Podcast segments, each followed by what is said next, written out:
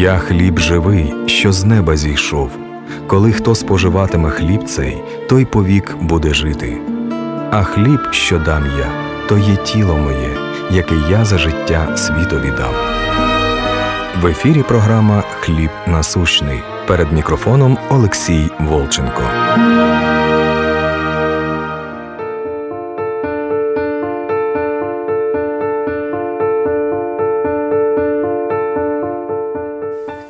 Тема наша «Монополия на истолкование Писания». Кто может толковать Библию? Немножко истории. Католическая церковь перевела Библию изначально с древнегреческого, перевела в латинский язык, вульгата. Это тот язык, который знали только священники или только образованные люди. Народ латинский язык, в принципе, не знал. И уже в тысячном году или в девятьсотом году уже постоянно возникали такие вопросы, чтобы перевести Библию на нормальный язык. Ну, во Франции на французский, в Германии на немецкий и так далее.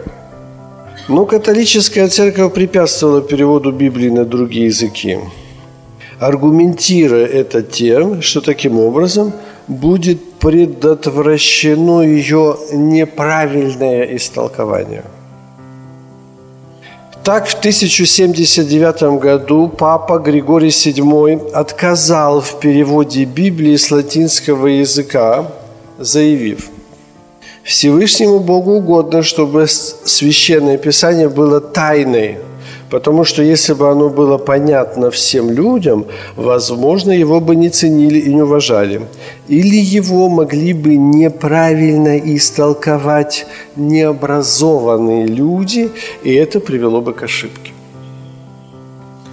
То есть аргументация, чтобы не перевести Библию и дать ее людям, была неправильное истолкование. Религия была, церковь была, но Библии не давали людям. Почему? Ну, вы неправильно истолкуете. Вы необразованные люди. 1 Коринфянам 1.27. Но Бог избрал немудрое мира, чтобы посрамить мудрых, и немощное – мира избрал Бог, чтобы посрамить сильное. Кто-то посчитал, что только он может толковать Писание, и только он может толковать Писание правильно. Кто это? В 1231 году буллой папы Григория IX было записано. Что касается божественных книг, то мирянам – не иметь их даже на латыни. Что же касается божественных книг на народном наречии, то не допускать их вовсе ни у клириков, ни у мирян. То есть у священников тоже, чтобы не было на родном языке. А мирянам обоего пола не подобает читать чего бы то ни было из Писания, дабы через неправильное понимание они не впали в ересь и заблуждение. То есть запрет был на Библию по причине неправильного толкования Библии. То есть кто-то взял на себя монополию толковать Писание, что Писание написано вот так. Не надо тебе Писание, мы тебе расскажем, что там написано. Кто-то взял эту монополию. Подумайте, кто? То есть причина запрета Библии – это то, что каждый имеет право толковать Писание. Кардинал Гозий написал, дозволить народу читать Библию – это значит давать святыню псам и метать бисер перед свиньями. Это было везде. Это не значит только католики. Россия в 1820 году было организовано Российское библейское общество. Царь Александр I после всего похода по Европе, после разрушения Наполеона, он издает указ, чтобы срочно напечатать Библию на русском языке, понятным для народа, чтобы все могли его читать.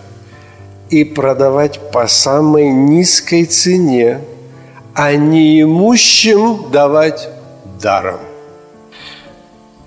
Но было организовано Российское библейское общество под руководством князя Голицына. Он был одновременно министром образования и был председателем Российского библейского общества.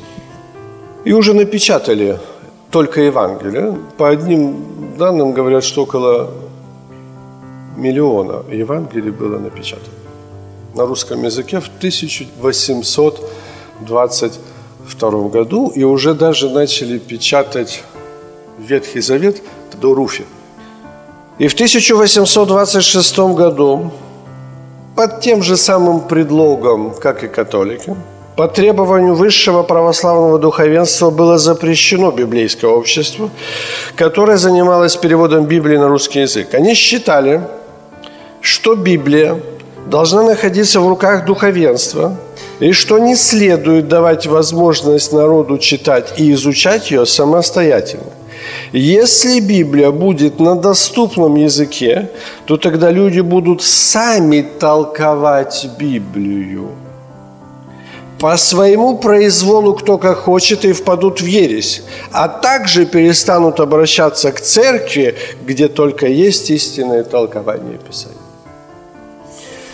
И в 1824 году митрополит Серафим просит запретить царя библейское общество, и в апреле 1826 года по указу императора Николая I Александра I уже не было. Деятельность общества была прекращена. Князя Голицына сместили, и вместо князя Голицына, который был директором Русского библейского общества, назначен был митрополит Серафим – который был противник того, чтобы Библия была на русском языке. И тогда, когда сместили князя Голицына, было напечатано 10 тысяч экземпляров Ветхого Завета. Его сожгли в Петербурге на кирпичном заводе, весь тираж, под руководством того же Серафима.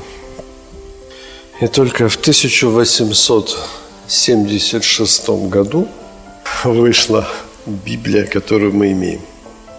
И то, я уже вам говорил, ну, там благословенные, конечно, были люди, которые старались и верные Господу, но также Священный Синод согласился по причине того, что были все русские, более-менее образованные, они знали языки, или французский, или немецкий, или английский. Библии все были напечатаны уже на всех языках. И начали оттуда привозить Библию. А оттуда это протестантская. И поэтому, чтобы Россия не стала протестантской, а чтобы церковь могла контролировать, они разрешили печать на русском языке. Кстати, первая попытка перевода Евангелия, это было в 1700, по-моему, третьем году. Петр I приехал с Голландии, посмотрел на Голландию, посмотрел на свой народ – и срочно издал указ о печатании Евангелия на русском языке и раздавать его народу. Он привез пастора, пастора немца, и посадил его переводить Библию на русский язык. Он закончил перевод. В ту же ночь, в которую он закончил перевод, его убили, и черновики не сохранились. Подумайте, кто это? В Англии Первые попытки перевести Святое Писание на местный язык предпринял еще Джон Виклев в 15 веке, чтобы люди сами могли трактовать Писание. Но его инициатива не встретила одобрения церкви, и он был сожжен. Итак, как сатана боролся с верующими детьми Божьими? Они стремились к церкви они ходили в церковь, они даже знали Иисуса Христа, они были рождены свыше. Может быть и так, они же принимали Иисуса Христа. Но сатана не давал им Писание, чтобы они сами толковали Писание, а давал готовое толкование Писания, которое предлагала церковь. Итак, причина, почему сатана был против того, чтобы верующий имел Библию, читал ее, это чтобы тот же верующий не толковал сам, чтобы он не получил откровение от Бога сам. Это значит, чтобы человек не получил духа чтобы он не получил спасения, чтобы он не получил свободы, которая открывается только через то, что ты пребываешь в Слове Божьем и размышляешь о нем. Иоанна 8 глава, 31-32 стих. Иисус говорит, к уверовавшим в Него, если прибудете в Слове Моем, то вы истинно мои ученики, и тогда вы познаете истину, и истина сделает вас свободными. Сатана не дает людям Писания, а дает свое толкование Писания, чтобы человек не мог назидаться в вере и иметь наследие со всеми святыми.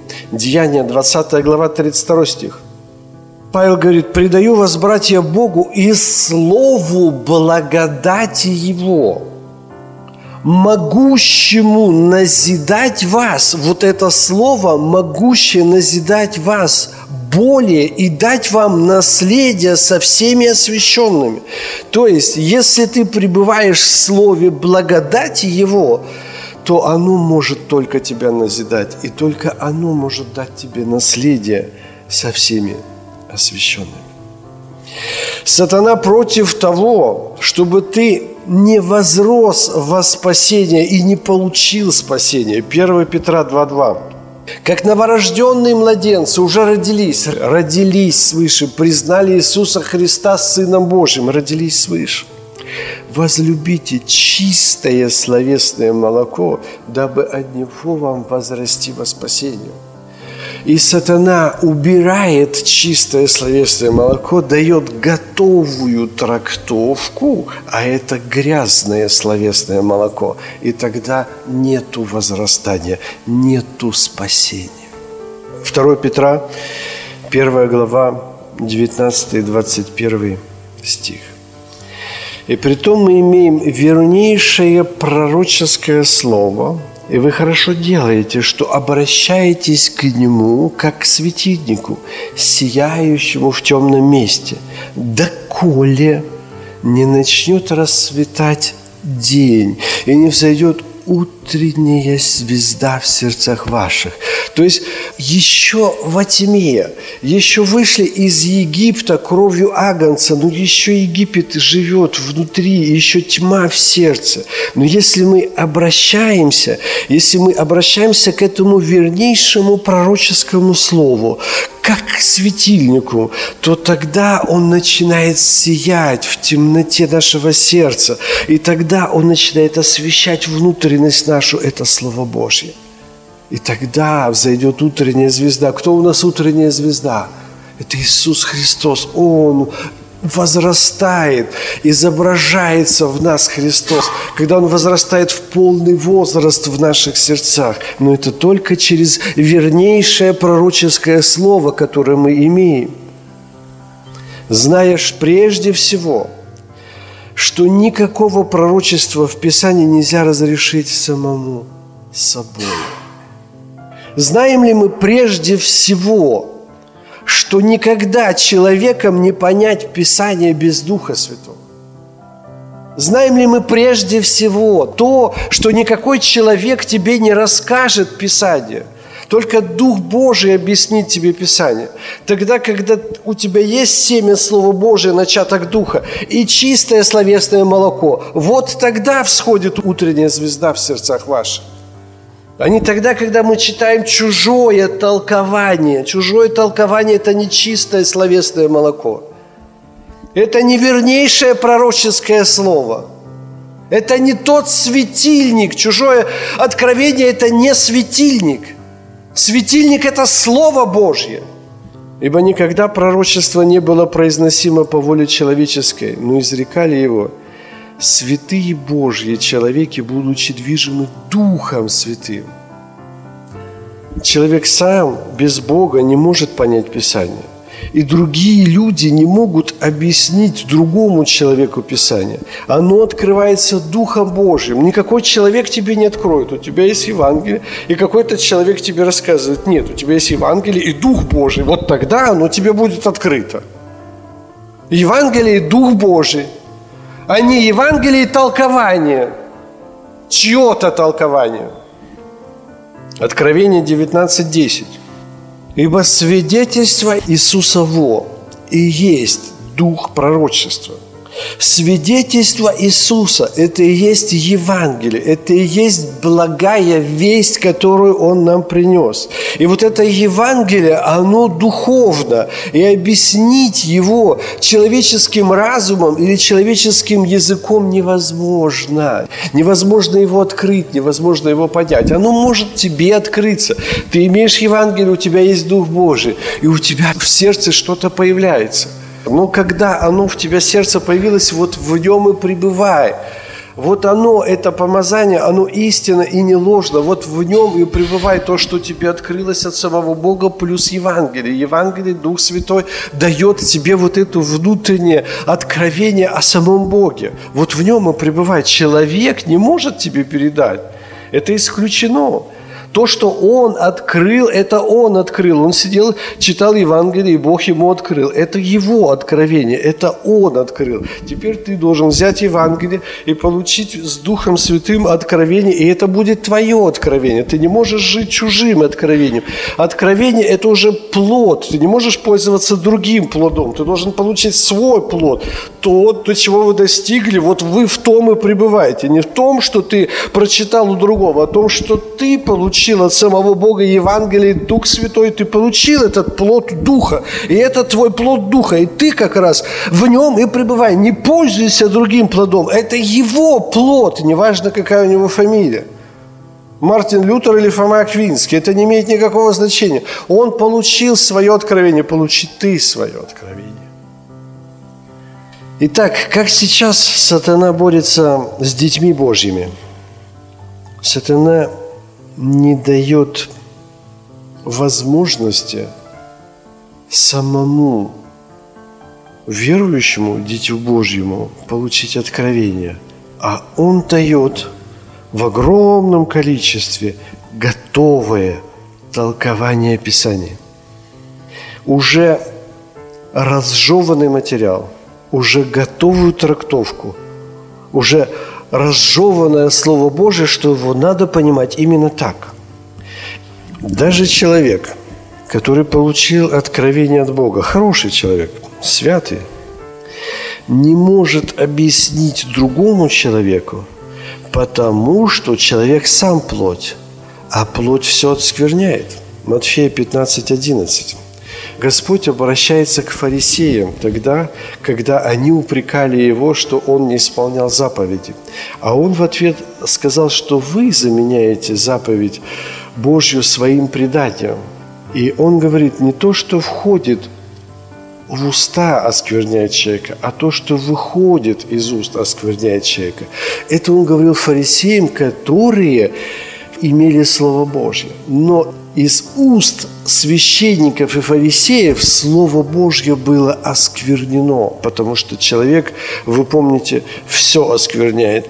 Кислород вдыхает, что выдыхает, воду пьет, что выходит, хлеб ест, что выходит. Также Слово Божье оскверняет – если в человеке нет Духа Божьего, но когда он берет Слово Божье, все, что из этого человека выходит, все оскверняет. Даже, вы помните, мы проходили, пища, которая выходит из человека, тем самым очищается от человека. Бог не говорит нам в Евангелии создавать правила жизни или делать учения – Бог говорил нам свидетельствовать об Иисусе Христе, кто такой Бог и что Он сделал для каждого из нас. Деяние 1.8. «И вы примете силу, когда сойдет на вас Дух Святой, и будете мне свидетелями в Иерусалиме, во всей Иудее, Самарии, даже до края земли. То есть Бог нас оставил свидетельствовать о Нем, что это Он воплотился, что Он умер за мои грехи и воскрес, и ожидает меня, и любит меня, и ждет. И если я приму дар по благодати – приемлющие обилие благодати, Римлянам 5, 17. И те, которые примут это обилие благодати, вот те будут спасены. Те будут рождены свыше. Те, которые примут, они примут семя Слова Божие. А после того ему надо дать Слово Божье, плюс у него начаток Духа есть, он будет возрастать во спасении. Неужели за две тысячи лет так и не открывалась истина? Нет, она открывалась. И очень часто открывалась. Ее сжигали, убивали, клеветали, сажали в тюрьмы и так далее. Да, она открывалась. Ян Гус, который открыл через откровение свыше, то есть есть Библия и все. Есть вот просто Библия, э, есть начаток Духа, есть семя Слова Божия, он читает Библию, и это же Господь. За что сожгли Яна Гус? Никто же не ответит, за что сожгли Яна Гус. За собственное толкование Слова Божьего. За то, что он сам лично толковал Слово Божье так, как ему было открыто. За это его и сожгли. Протестанты тоже, я вам рассказывал, был некий такой сервет, он сначала был в Вильнюсе, потом в Италии. Молился Господу, читал Евангелие, читает, да Господь есть единый Господь. Господь же единый.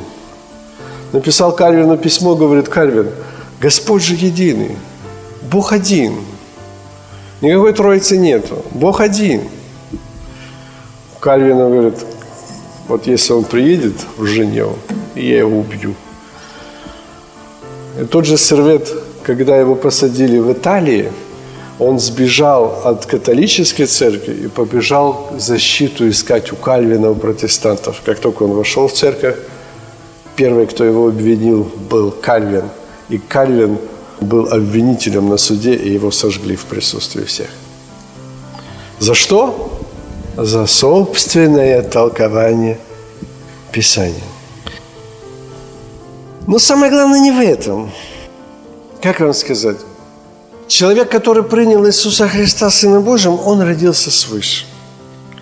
Он рожден свыше, но он остается младенцем. И когда евреи вышли из Египта, они младенцы. Надоело нам эта манна, дай нам мясо. И, конечно же, сразу есть куча предложений, перевожу на современный мир – Человек, который принял Иисуса Христа Сыном Божьим, зачем мне так напрягаться с этой Библией? Я пойду куплю на раскладке, там все растолковано.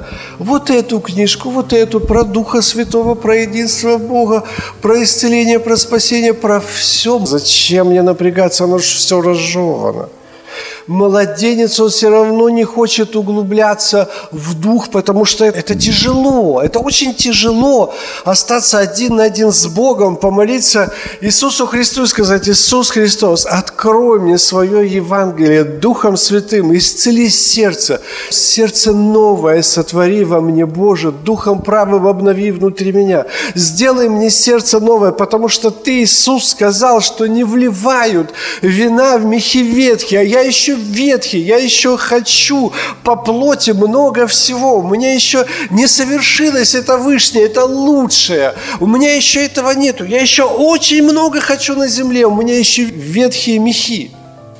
И тут приходит и говорит, да зачем тебе углубляться? Вот иди на раскладку, там все написано. Ну, как тут, как тут, как тут. А по плоти же очень хорошо, когда тебе все разжевали. Потому что плотский, он хочет плотского. Плотскому тяжело принимать духовное. Потому что толковать Библию – это тяжело для разума. Это тяжело для плоти. Почему? Потому что плоть духу противится. А дух противится плоти, а я плотян. И когда мне дают книгу, она же сделана кем? Плотью. Человек есть плоть. Он взял Слово Божие, перетрансформировал и плотским языком мне ее дает. А я тоже плоть. И я беру плотское, оно хорошо влазит. А духовное принять, 1 Коринфянам 2,14, Душевный человек не принимает того, что от Духа Божьего, потому что почитает это безумием и не может разуметь, потому что о сем надо насудить духовно. Человек, который получил откровение от Бога, духовный, он не может объяснить душевного. Почему? Потому что он душевный. Ты не можешь передать. Ты можешь передать радость, ты можешь передать состояние, ты можешь передать любовь. Это как ветер. Плоды духа, любовь, мир, радость, долготерпение, благость, милосердие, вера. Но их не видно. Можно видеть следствие того, что человек любит, что человек жертвует, что человек кроткий, кротость ваша да будет известна всем человекам, что человек долготерпит – Ветер не видно, но видно, как ветер колышет листочки. Листочки – это наша плоть, это мы, это наша жизнь. И колышет ли ветер Духа Святого наши листочки? Все. Но объяснить ветер не мог. Вы знаете, что Господь не мог? Если бы можно было объяснить Духа, если бы можно было объяснить любовь, если бы можно было объяснить Бога, если бы можно было объяснить веру, Иисус бы в Евангелии нам объяснил – открытым текстом. Но он говорит, вы не можете, пока не можете принять. Не вмещаются слова мои в вас. Почему? Потому что пока плоть. Потому что душевный никак не всунет слова духовные. А Иисус сказал, что слова, которые говорю вам, суть дух и жизнь. Эти слова духовные. Их надо принимать духовно. Ну, я плотян, но ты пребывай, пребывай, пребывай, пребывай. И постепенно, постепенно капля, камень точит, и в тебя входит Дух Святый. Разве ты можешь объяснить Духа Святого? Разве ты можешь объяснить веру, любовь, упование? Никто этого не может объяснить. Мы уже говорили, поставь 10 человек и спроси, что такое любовь. И все 10 человек расскажут разное. Этого невозможно. Младенец – который еще не сведущ в слове праведности по евреям 5.13, он еще хочет этого мяса. Он, он ему уже надоело манна, надоело манна, надоело Евангелие, надоело Слово Божье. Мясо хочу. И младенец хочет угождать еще своей плоти. Почему? Потому что он плоть. И как бы человек сам в этом не виноват. Он родился во тьме, и он тьма ну, можно осуждать человека за то, что он родился во тьме и не знает, что такое свет. И тот, кто еще не во свете, он не может знать, что такое свет. Какая позиция младенца? Он родился свыше. Он получил начаток духа. У него есть Бог. И Бог что-то делает и что-то меняет. И что делает младенец? Младенец с удовольствием начинает не углубляться в Слово Божие, а идти за учениями. Почему? Потому что учения показывают, как младенцу исправить свою собственную плоть, осветить ее, сделать чище, лучше, праведнее, святее. 1 Коринфянам 15.50. Но скажу вам, братья, плоть и кровь Царство Божье не наследует. И тление – не наследует нетление. Ложные усилия в ложном месте. Мы крестились в смерть плоти, а не в освящение плоти. Мы крестились в крест плоти, а не в процветание плоти. Филиппийцам 3,18 Они поступают как враги креста, Христового. Они знают Христа, но они против креста, потому что на кресте надо повесить плоть. 19 и 20 стих. Их конец погибель, Бог их чрево, слава с Они мыслят о земном, на этой земле, ширше, больше, богаче, крепче.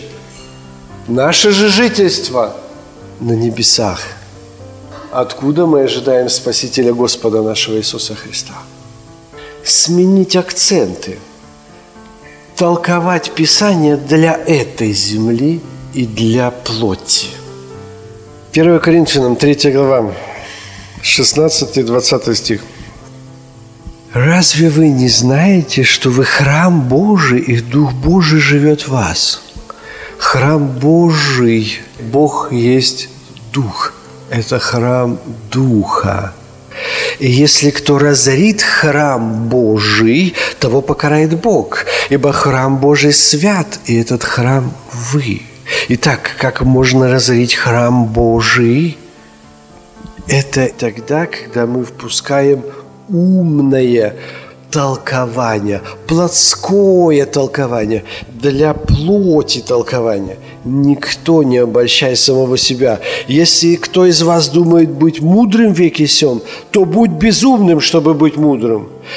Чтобы быть угодным Богу, надо сохранить духа и не давать человеческой мудрости, особенно предвзятой мудрости, готовое человеческое толкование.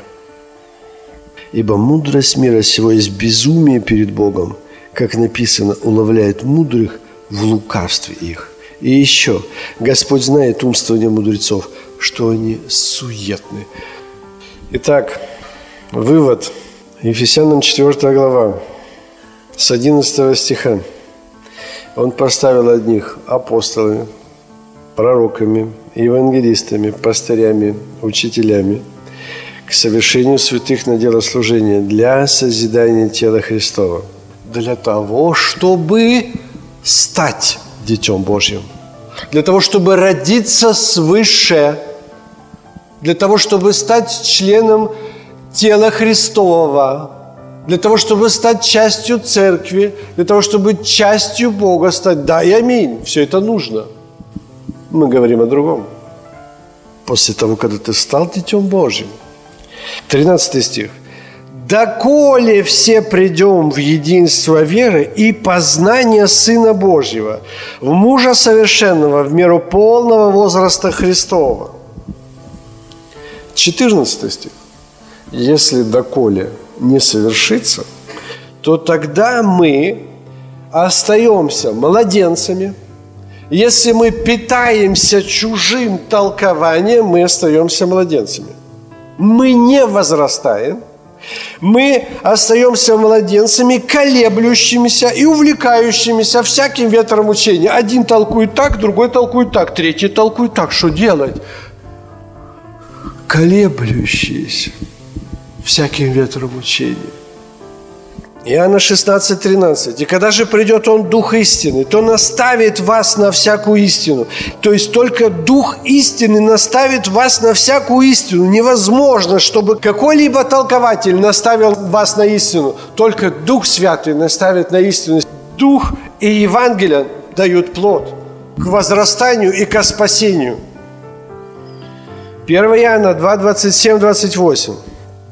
Впрочем, помазание, которое вы получили от Него, в вас пребывает, и вы не имеете нужды, чтобы кто учил вас.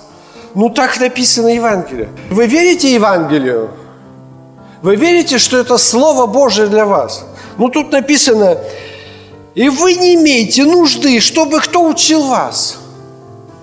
Ну, как сие помазание учит вас всему, и оно истинно и не ложно, то чему оно научило вас – вот в том пребывайте. И оно истинно и не ложно. Все, что от человеков ложно, потому что всякий человек лжив, а помазание, и только оно, оно истинно и не ложно, и только в нем надо пребывать. Итак, дети, пребывайте в нем, чтобы когда он явится, иметь нам дерзновение и не постыдиться перед ним в пришествии его. Нам надо пребывать вот в этом личном откровении от Бога, что ты получил от Него самого – не от человеков, а от Него самого. И вот то, что ты получил от Него самого, и вот в нем и пребывай. Потому что когда Он придет, Ты можешь с ним встретиться тем, что ты от него и получил. Ты выставишь вперед себя то, что ты уже от него получил. Ты не можешь выставить учение пастора, церковь, деноминацию, конфессию. Нет, истины, только то помазание, которое ты получил от него, откровение. И когда он явится, пастырь, начальник душ наших, то ты выставишь вперед себя вот то откровение, которое ты получил от него. Ты знаешь, что это от него, и поэтому ты не постыдишься, потому что ты знаешь, ты слышал голос его. 1 Коринфянам 15, 1, 2. Напоминаю вам Евангелие, которое благовествовал вам, которое вы приняли, в котором утвердились, которым и спасаетесь, если, если преподанное удерживаете – если вы преподанное Евангелие удерживаете так, как я благовествовал вам, если только нечетно уверовали. Если мы вот это Евангелие, которое мы приняли, и удерживаем его, когда вот эту первую любовь, когда ты открыл Евангелие, и оно у тебя светилось каждая буква, имея против тебя то, что ты оставил первую любовь, ты теперь любишь больше книжки читать, хорошие книжки читать, но первая любовь должна быть к Евангелию удерживай эту первую любовь к Евангелию, потому что все откровения, которые ты получал в жизни, ты получил только тогда, когда ты читал Евангелие, потому что это и есть сила Божья к спасению всякому верующему. Римлянам 1.16. «Ибо я не стыжусь благовествования Христова, потому что оно есть сила Божья к спасению всякому верующих, во-первых, иудея, потом Эллину». То есть Евангелие – это вот эта сила Божья, ты уже уверовал, ты дитя Божие, ты рожден свыше. Но когда ты читаешь Евангелие, то ты получаешь вот это помазание, вот этого Духа Святого только тогда, когда ты в Евангелии, не в чужом толковании – а только тогда, когда ты в Евангелии, и это и есть вот та сила Божья, которая дает спасение уже всякому верующему. Люди, учителя, пастора, вы, священники, должны свидетельствовать об Иисусе Христе, но не взращивать. Неважно, еще раз говорю, какой учитель, неважно, какую книжку, неважно – 1 Коринфянам 3, 5, 7. Кто Павел, кто Аполос? Они только служители, через которых вы уверовали. И при том постольку, поскольку каждому дал Господь. Я насадил, Аполос поливал, но взрастил Бог. Посему насаждающий, поливающий есть ничто, а все Бог взращивающий. Итак, не занимайся взращиванием, не твое это дело – взращивает Господь. Ты можешь насаждать и поливать, но взращивать может только Господь. Только Дух Святый наставит нас на всякую истину. Взращивать человек не может. И поэтому не важно, какой учитель. Да, он благословенный учитель. Павел это что, неправильный учитель, что ли? Кифа плохой учитель или хороший? Но Господь говорит нам, что не надо упираться на Павла или на Петра, или на Аполлоса, или на священника, или еще на кого-то, ну, кроме посланий Петра и Павла. То есть мы должны понимать это, чтобы правильно истолковывали. Послания, которые здесь написаны в Евангелии, они богодухновенны. Это Бог продиктовал, просто рукой у Павла написал – но все остальное толкование, которое не Библия, которое не Евангелие, какой бы он самый припомазанный был священник, слава Господу. Но то, что он такой, это слава Господу за то смирение, что он так смирился и сокрушился перед Господом и Духом Святым, что он получил это откровение. Но это откровение для него. Это откровение не для тебя – ты должен получить свое откровение, чтобы ты имел его и пребывал в нем, чтобы, когда придет Иисус Христос, тебе не постыдиться перед Ним в пришествии Его. Это твой ключ, это твой пропуск, это тот залог Духа Святого, это твое удостоверение личности, что ты Господень. Это то откровение, которое ты получил от Него. То откровение, которое ты получил от человека, это не есть удостоверение. Мы глина в Его руках. Посмотри, кто ты. Ты глина в руках Его или ты глина в руках учителей? Толкователей. Кто тебя лепит? Кто лепит твою веру, твою душу, твое сердце? Толкователи, учителя?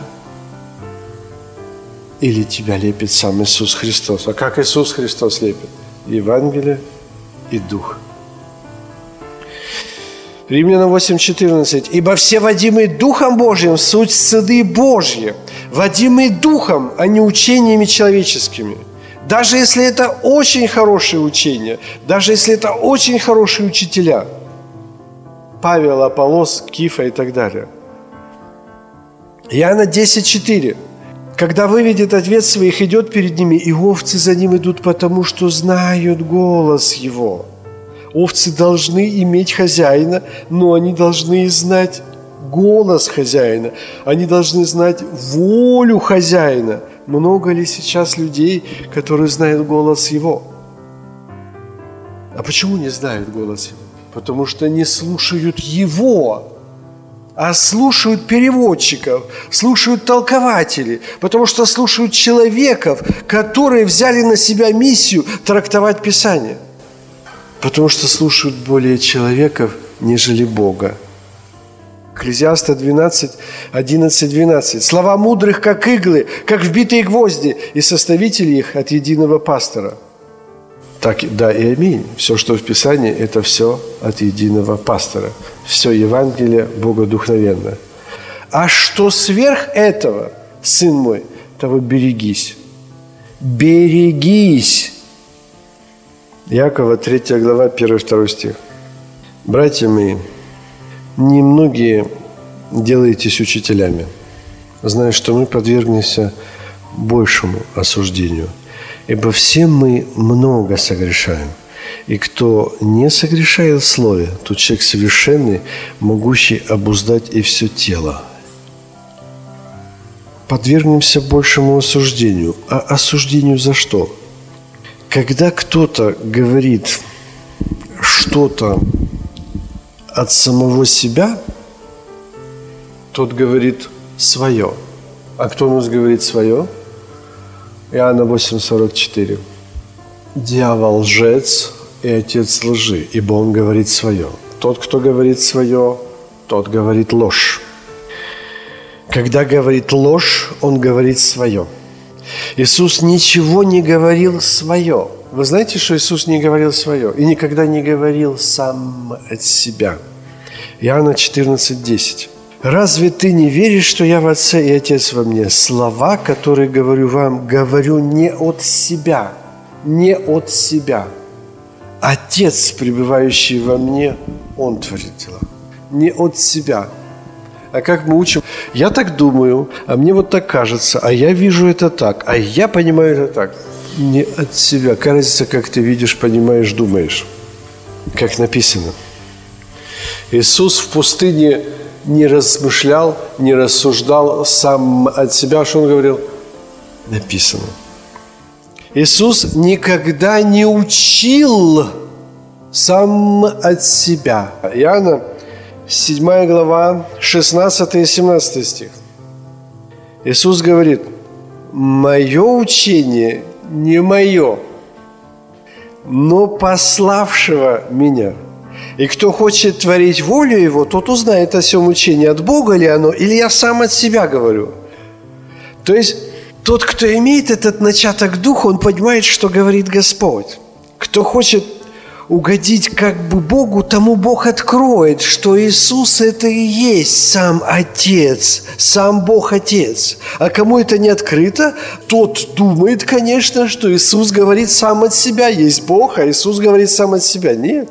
Но кто хочет творить волю Его, кто достиг, кто возрос в полный возраст Христовый, тот узнает о всем учении. От Бога ли оно, или я сам от себя говорю.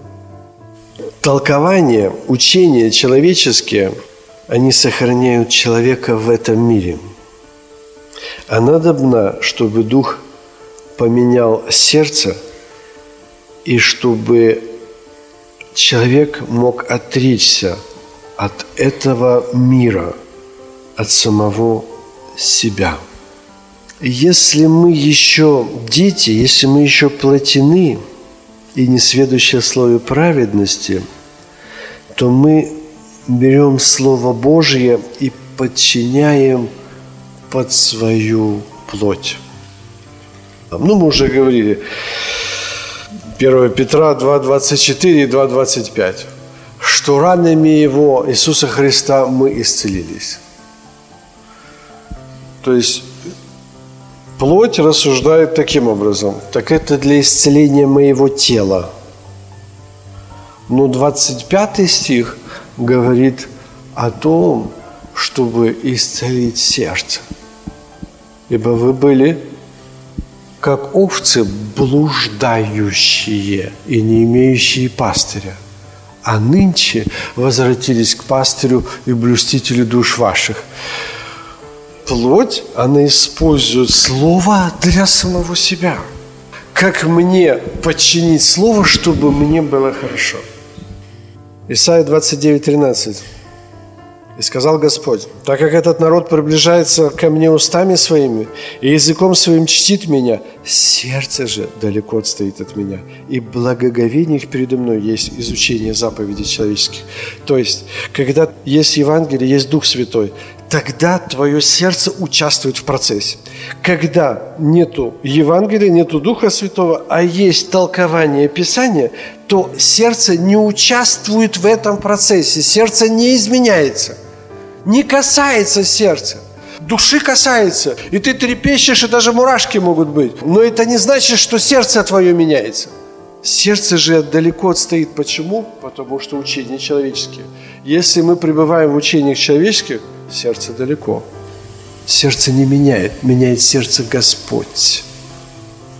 Только Бог поменяет наше сердце. Иезекииля 36, 26 и 27. Я дам вам сердце новое, и дух новый дам вам, и возьму из плоти ваше сердце каменное, и дам вам сердце плотяное. Это Он сделает. Он сделает наше новое сердце. А когда заповеди человеческие, сердце же далеко отстоит от меня. А когда Господу, то тогда Господь меняет сердце и вложу внутрь вас Дух мой, и сделаю то, что вы будете ходить в заповедях моих, и уставы будете выполнять. Возвращаемся к Исаия 29, 13. Сердце же далеко отстоит от меня. Почему? Потому что благоговение их передо мной есть изучение заповедей человеческих Когда мы изучаем заповеди человеческие, сердце не меняется. Сердце остается прежнее. А если сердце не меняется – то нету и спасения. Потому что должно быть измененное сердце.